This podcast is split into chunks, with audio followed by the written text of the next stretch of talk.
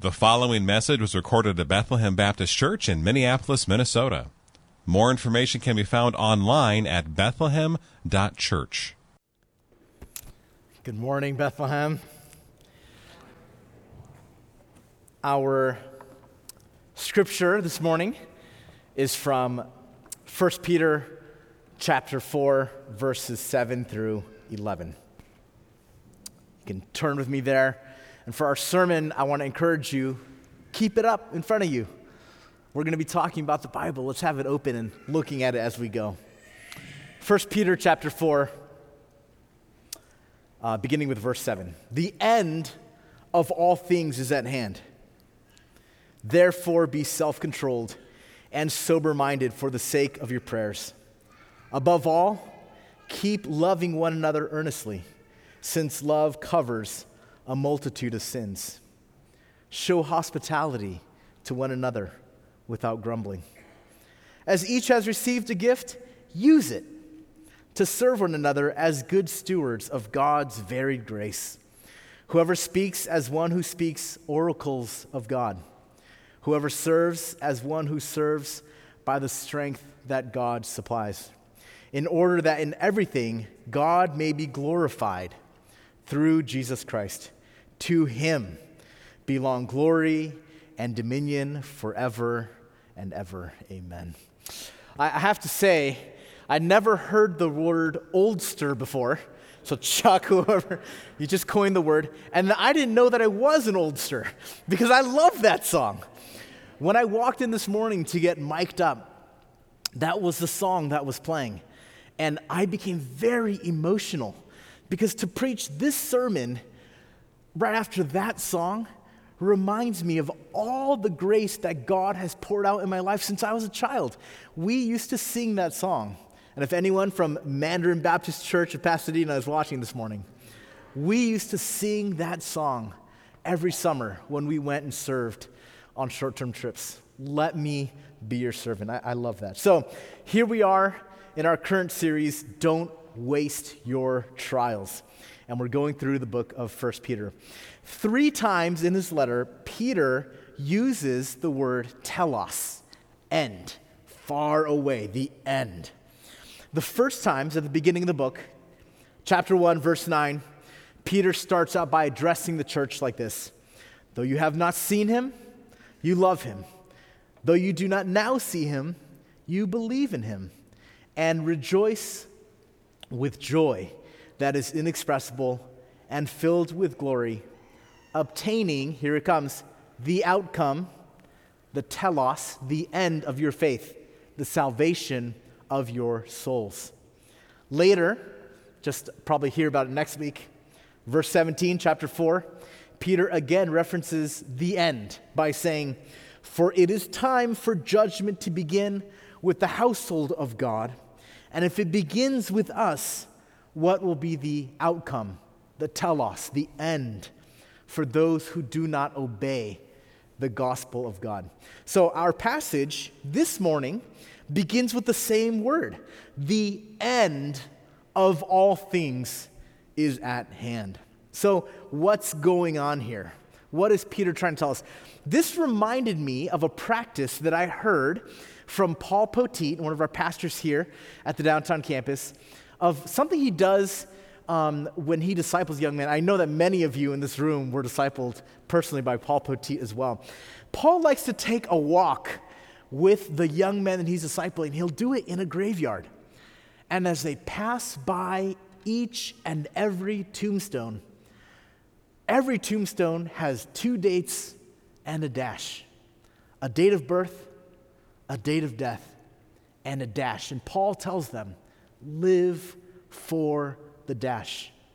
Hebrews tells us it is appointed for everyone to die. And then after that, the judgment. So, this is what Peter is setting us up with. Remember, the end is coming. We heard Peter say in verse 5 from last week, Pastor Jason preaching, they, meaning the Gentiles that indulge in the flesh, they will give an account to him who is ready to judge the living and the dead. The end is coming. The end is coming. when each of us will go before God to be judged by Him. And because God is a just and holy and perfect God, and because we are sinners, going before God in judgment is a terrifying thought. Unless the verdict, the outcome of that judgment over your life has already been pronounced. And it's not innocent, it's, it's guilty. But again, the punishment for that verdict has also already been paid by Christ. For those that are in Christ, there is no punishment awaiting at judgment. So, the end to go to God is to go and be with our Father who loves us. Amen? Pastor Jason reminded us last week that because the end is coming, we need to be what? Armed with suffering so as to live the rest of the time in the flesh, no longer for human passions, but for the will of God. So, our passage that we're looking at this morning will answer this question What does it look like for us to live not for human passions, but for the will of God? As we close out this particular section of 1 Peter, how do we behave in a hostile world? We're looking now at how do we treat each other in this world. So let me pray. Father, you are our helper. You are a just judge. And you have sent Jesus to be the payment for our sins. So as we come to you, we come to you as your children. We delight in being together. We delight in the reading of your word. Even with a word like the end of all things is at hand. So help us now as we listen to your word, as we think about your word together, and grow in our love for you and for each other. In Jesus' name, amen. So again, the passage begins The end of all things is at hand. When you hear this, what is your immediate reaction? Some people hear that and they panic. They go right into emergency mode. So I was, uh, I think, in college during Y2K. You guys remember Y2K? We all thought that when the computer turned from 1999 to 2000, the whole world was going to end. Uh, some of us are still eating the canned beans that we bought in 1999. Maybe a better example is Y2K20. This year, remember when we heard there was the novel coronavirus. So, of course, we all went to Costco and bought up all the toilet paper. Uh, don't look at your neighbor at this point. Just look down at your well supplied navel. Others might hear, the end of all things is at hand, and they just give up. We find in Scripture the age old mantra for giving up. Let's eat, drink and be merry, for tomorrow we die. In other words, we can't stop the end from coming, so we may as well enjoy ourselves or sit back because nothing really matters. We may as well use up all the toilet paper today. We're not doing any flushing tomorrow. But neither of those reactions, panic or giving up, are the right reactions. Peter's command is neither frenetic panicking or lazily giving up. His command is this be self controlled and sober minded for the sake of your prayers. Before I move away or on from the thought that the end of all things is at hand, let me share a reflection that I really have been thinking about uh, for the past couple weeks. Uh, isn't this a sorrowful way to live? always to remember the end of all things is at hand? Is this what the Christian life is about? Is the kingdom of God a looming gray cloud?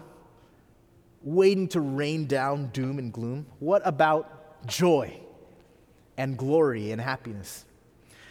I got to spend some time with Pastor Tim Kane. He's one of our church planters, Kaleo Church in El Cajon near San Diego, as well as Pastor Richie Stark. Two Fridays ago, we attended right here in this room Catherine Stokes' funeral service together. And as we drove to the gravesite, we talked together, and Tim reminded us of this peculiar verse. You can turn with me there if you'd like. Ecclesiastes chapter 7, the, uh, verses 2 to 4. Let me read it for you. It is better to go to the house of mourning than to go to the house of feasting. For this is the end of all mankind, and the living will lay it to heart.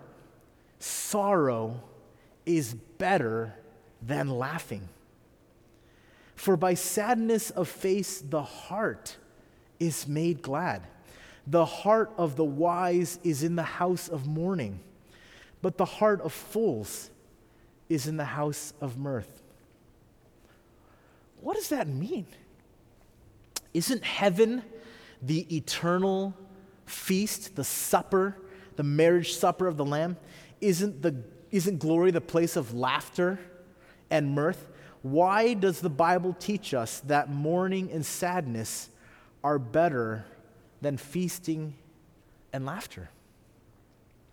Bethlehem, ours is the dusk and not yet the morning. All of creation is groaning. Can you hear it? Can you feel it grinding at your bones? The end of all things is at hand we are living in a state of waiting, waiting for justice, waiting for rescue, waiting for the resurrection of the dead, waiting for Jesus to return. That is our reality. So, all of our laughter and joy and feasting, which we do do together as believers, is borrowed from what is coming to drown ourselves with food and uh, laughter and wine and entertainment is to block out the reality that the end of all things is at hand. Judgment for unbelievers is coming, bodily death for all people is coming. But to face our reality head on brings us a deep, deep peace and joy. Why? Because we know that with the end of the age, for those that are in Christ, there's not a gray cloud of impending doom, but a bursting cloud of glory. Impending glory is coming for us.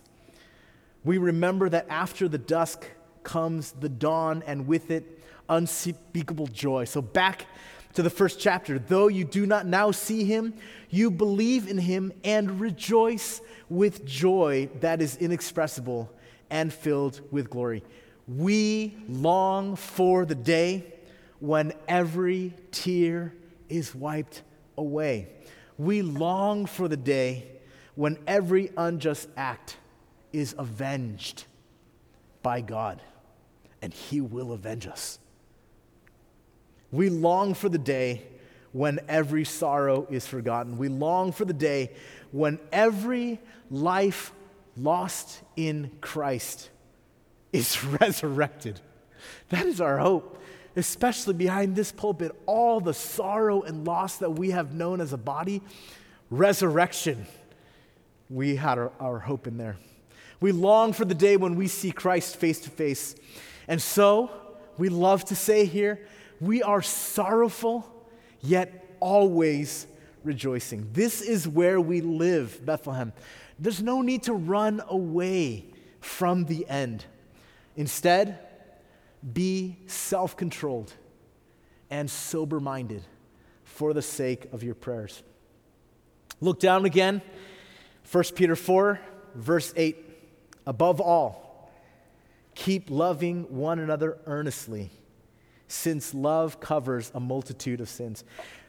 There are so many, I actually looked in Google, there are so many different lifestyle magazines today. There's Country Living Magazine, uh, Outdoor Living Magazine, Cabin Living Magazine. There's even a Diabetic Living Magazine, right? Got to stay up with the trends. Uh, we need a lifestyle magazine called End of All Things Living Magazine. Wouldn't it be helpful to have a subscription to that? Maybe there'd be a great recipe in there for tribulation truffles, something like that. What does it look like, right? What does it look like in the magazine um, to live our lives when the Bible tells us the end of all things is at hand? Well, we don't have a magazine, but we do have the next four verses. And the next four verses can tell us more about end of all things living than Martha Stewart Living magazine can tell you about uh, insider trading. So, in verses 8 through 11, Peter expounds on what it looks like to be self controlled and sober minded, right? So, the end of all things is at hand. Don't panic. Don't give up. Be sober minded. Be self controlled for the sake of your prayers. What, what does that look like? What actions are associated with this internal attitude? Peter writes, above all, keep loving one another earnestly, since love covers a multitude of sins. Peter lays out for us a banner action that captures the essence of end of all things living. Keep loving one another earnestly. The emphasis here in this particular command is just slightly different than what's called the new commandment from Jesus in chapter 13. And I don't want you to miss this. That's my impersonation Pastor Jason. Thank you, Steve. I don't want you to miss this, especially in this tumultuous time. Here is a brief history. So, what I want to do, I've, I've, I'm not, I've not gone through every single passage about love. That would take the whole, the whole time. But I've called out some highlights. The history of loving one another in the Old and the New Testament. It begins way back in Leviticus 9, verse 19. You shall love your neighbor as yourself. Jesus, in chapter 5, then expands that idea. You have heard it said that you should love your neighbor and hate your enemy. But I say to you, love your enemies and pray for those that persecute you. So, love your neighbor, expanded by Jesus to love your enemies as well. Then Jesus raises the importance of that particular command, love your neighbor. When he's asked, What's the greatest commandment? He gives not just the greatest commandment, but with it, attached, unsolicited, it's not just one commandment, it is two. Jesus raises love your neighbor to the second highest commandment. And then in John 13, as I just mentioned, Jesus gives us the new commandment. Listen to this a new command I give to you that you love one another. Just as I have loved you, you are also to love one another. There's a couple things new here, right? What's new about the new commandment? Well, first of all, it's given by Jesus and he's creating the church. And suddenly there's a one another, not just a neighbor, but there's a one another to love. And the standard has changed, right? The old standard, how much should I love you? Love your neighbor as yourself, as you love yourself. So here's the standard. But Jesus says, love one another way more, as I have loved you. So just, I just want to step away from our text just for one second here and say this. Jesus' love for you is way more intense and powerful than your love for yourself. That's the standard by which now we love one another. In Romans 12, Paul takes that love that Jesus has for us and commands us love one another with a brotherly affection, bringing the love of Jesus into the family of God. Galatians 5:14, Paul tells us this. The whole law is fulfilled in one word that you should love your neighbor as yourself. And then finally, back to our passage this morning, 1 Peter 4 8, Peter teaches us to endure in our love. So listen to this. Above all, keep loving one another earnestly. The emphasis here is on both the persistence of our love, keep going, keep going, persist, and it's in the quality of our love. Keep loving one another earnestly. Peter is warning us against two kinds of fatigue when it comes to loving one another. The first fatigue is our endurance. So it's, it's easy to love someone in the first minute that you meet them. Hi, welcome, come in, can I get you some coffee? Um, but after a little while, even with a good friend, you, you might start to kind of run out of things to talk about. You might start feeling like you want to get going. So you start saying things like, Well, it's, it's been really great to connect with you. And they're not getting the hint. Uh, and that's why Peter says, uh, Show hospitality to one another without grumbling. It's in our nature that our love for each other grows tired. We grow tired. We grow weary of loving one another. That's why Peter is reminding us and commanding us persist in your love. Persist in your love of each other over a course uh, of a, uh, over the course of a longer than expected visit, over the course of a longer than expected pandemic Right? What, what have you guys felt in this? This pandemic's just dragging on and on and on. Well, don't forget, keep loving each other through it. Over the course of a longer than expected work from home order. For those of you that maybe don't have an office to work in and you've got little children around, that command to keep loving each other gets harder and harder every day. But press on over the course of a longer than expected unemployment or sickness or quarrel. And in our day, over the course of a longer and more difficult than expected conversation about ethnic harmony. Hear this, Bethlehem. Keep loving one another. Secondly, our love for one another begins to fatigue in fervor, in passion. I remember meeting Catherine at Moody Bible Institute, probably not the best example here to go to my marriage, right? Like, what am I thinking? Okay. Um, she used to walk around, there's like this student plaza, Richie, you remember that, where everyone hang, hangs out? And she used to walk around barefoot. And I thought, wow, she's so carefree and lighthearted. And then after we got married, I thought, wow, she's going to step on a nail and get tetanus. How irresponsible. But Peter tells us keep loving one another earnestly, renew your love for one another, continue to connect and know each other. Keep loving one another earnestly. In the next line, Peter tells us why we ought to love each other earnestly. So look down again at your text. Here's the statement clause since love covers a multitude of sins. We love it when our sins are covered, don't we? Uh, we've loved it since creation. Um, no one knows what kind of fruit Adam and Eve took a bite of because Adam chucked that thing across the garden, right? He wanted to get rid of the evidence. He had to hide. And then it was, I'm naked. Cover me. Cover me. Hand me that leaf. Even in this creation narrative, we have a picture of what it means that love covers a multitude of sin. When we sin against one another, really, when we sin against God, the reality of our nature is laid bare for everyone to see. Right? We feel the nakedness. Everything we want to believe about ourselves becomes harder to believe. That we are basically good, that our sins are, you know, we had good intentions, they're just mistakes. If we weren't under so much pressure, we wouldn't mess up so much. We try to tell ourselves that our deepest nature is not evil but good.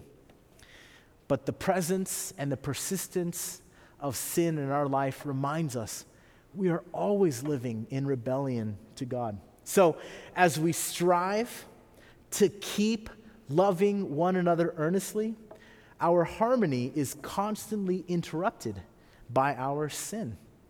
We are sinners, and we know that we need true coverings.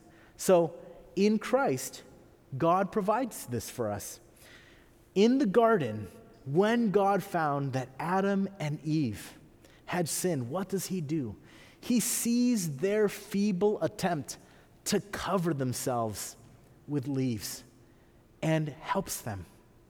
He kills a lamb and takes its skin and puts it and covers Adam and Eve in the same way to cover our sin. God killed Jesus and gives us his righteousness as a covering for our nakedness and our shame. Continuing, keeping on in loving each other earnestly means extending, offering the welcome, the cover of Christ to one another. In this last part of our text, Peter gets very practical with how we live for the rest of the time in the flesh, not for human passions, but for the will of God. So look down again. I'll read from verse 9. Show hospitality to one another without grumbling. As each has received a gift, use it. Use it to serve one another as good stewards of God's varied grace. Whoever speaks, as one who speaks oracles of God. Whoever serves, as one who serves by the strength that God supplies, in order that in everything God may be glorified through Jesus Christ.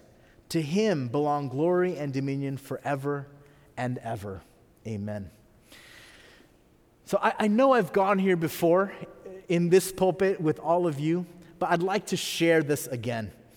Um, as many of you can unfortunately tell, um, ex- exegetical preaching is not my main gift. Dumb jokes, definitely. But I, I am not gifted in the way that Pastor Jason, um, men like Brian Tabb are gifted. Uh, I was so helped by them and their feedback to me on this sermon. Focusing academically on books and articles is just not what gets me going. And I'm sorry to say that. Um, I'm a hands on person. I love to build things, I love to fix machines, I love to cook. We tell kids not to play with their food. That's the wrong thing. Kids, play with your food. You'll get really good at it. Um, does not being an academic, but instead being a hands on person, make me less of a Christian? Because the academic passions and gifts are not mine, am I therefore less valuable in the kingdom of God? You, you got to ask yourself that. Got to ask yourself, and we got to ask that of our church culture. Does God think less of me than he does a New Testament scholar? This has always been a real struggle for me at Bethlehem as a pastor. I've had this conversation with, I think, all the pastoral staff a dozen times, and I think they're sick of it. I've always wondered should I, should I really be a pastor here? I think I should be a deacon because I love I love to do things. I love to serve. I love to make things happen. I'm more focused on doing than I am on teaching. Peter, in our verse this morning, is telling us that the grace of God is varied. It's varied. God gives gifts of speaking as well as serving. The main thrust here in this verse is not what kind of gift you have, but that all the gifts, whatever your gifts are, they all come from God. And they're all used to glorify God. And we should all praise God because of all of the varied gifts that He gives to the church. Using our gifts to speak the oracles of God and to serve one another is how. It is how we keep loving one another earnestly. When you think about ways to serve the church, I get phone calls like this all the time. I want to serve. What can I do? I want to serve. What can I do? Where can I serve? I got a group. I got 20 people. I got 10 people. I got five people. They call me, right? And then all the other pastors say, well, ask Ming Jin. He'll tell you what to do. Uh, it's natural to begin by looking at the published needs, right? So we go to the weekly or the website and we say, well, what, you know, what can I do? How can I serve? Um, like we need greeters for Sunday morning, right? Our nursery right below us, they need volunteers. Many times I will need dishwashers in the kitchen to work with me. But over the years, I've become that, I've become convinced that serving in the strength that God supplies, I've always thought of that as uh, the spiritual uh, endurance to do it, the, the physical energy, like the calories in the body that He gives us and the, the energy that we have. That is the strength that God supplies. So use that strength and go and serve. But I think another application of that word is the strengths, the personal strengths that God has given you. You might desire to serve and see needs in an area that you could do, right? Any of you could wash the dishes, but doesn't match your strengths. Is that how the grace of God has been given to you? If you see me asking for help in the kitchen, but you don't like kitchen work, that's okay. Maybe God has gifted you with a love for cradling infants and praying over them. Go and do that. Serve in your strength. Maybe God has gifted you with a love for communication through graphic art.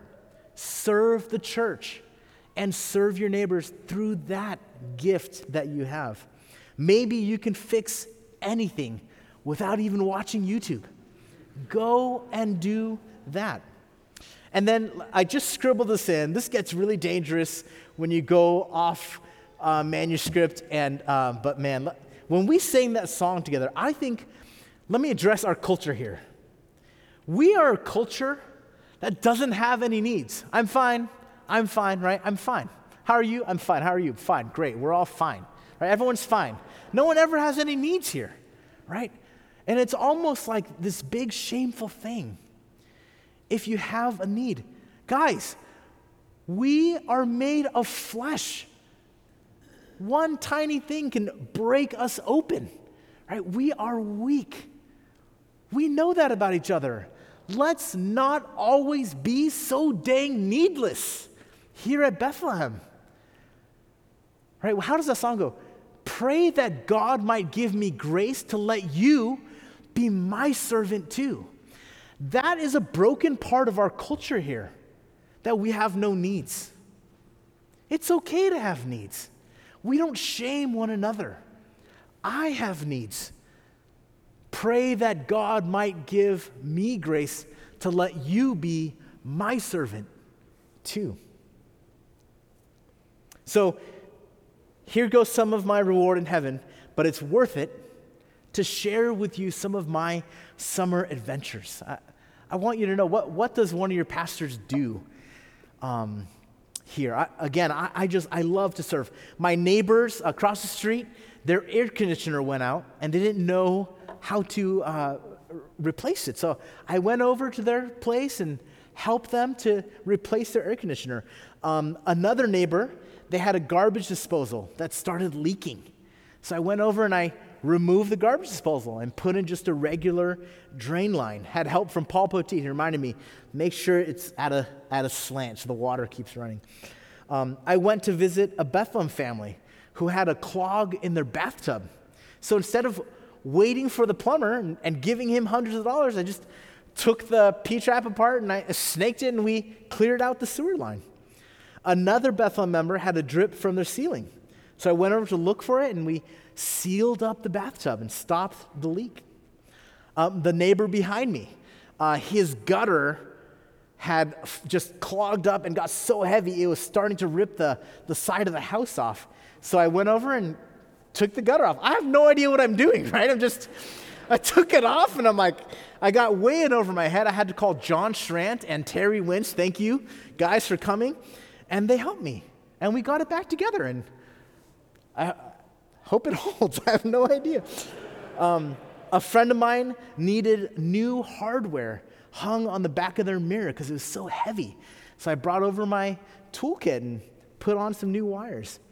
And when friends of mine are going through a hard time, I love bringing them a 13 pound smoked brisket or a 10 pound roasted pork leg. I don't know of a better way to say to them that I love them and that I care for them than to bring them 23 pounds of meat. Use your gifts in the strength that God supplies. Use your gifts. If you don't know what your gift is, live, practice, discover, do stuff, find out what you're good at, find out what you're bad at, and use your gifts, Bethlehem. There are so many of you in here, there are so many of you watching. Use your gifts. Be stewards of the talents that God has given you. Peter ends our passage this way Whoever serves as one who serves by the strength that God supplies, in order that in everything God may be glorified through Jesus Christ. To him belong glory and dominion forever and ever. Amen. This verse means so much to me. I want to explain it to you this way. 20 years ago, when I had just graduated from Moody, I was still living in Chicago. I went to the bookstore there and I bought a copy of Desiring God by Pastor John Piper. I still have it in my office upstairs.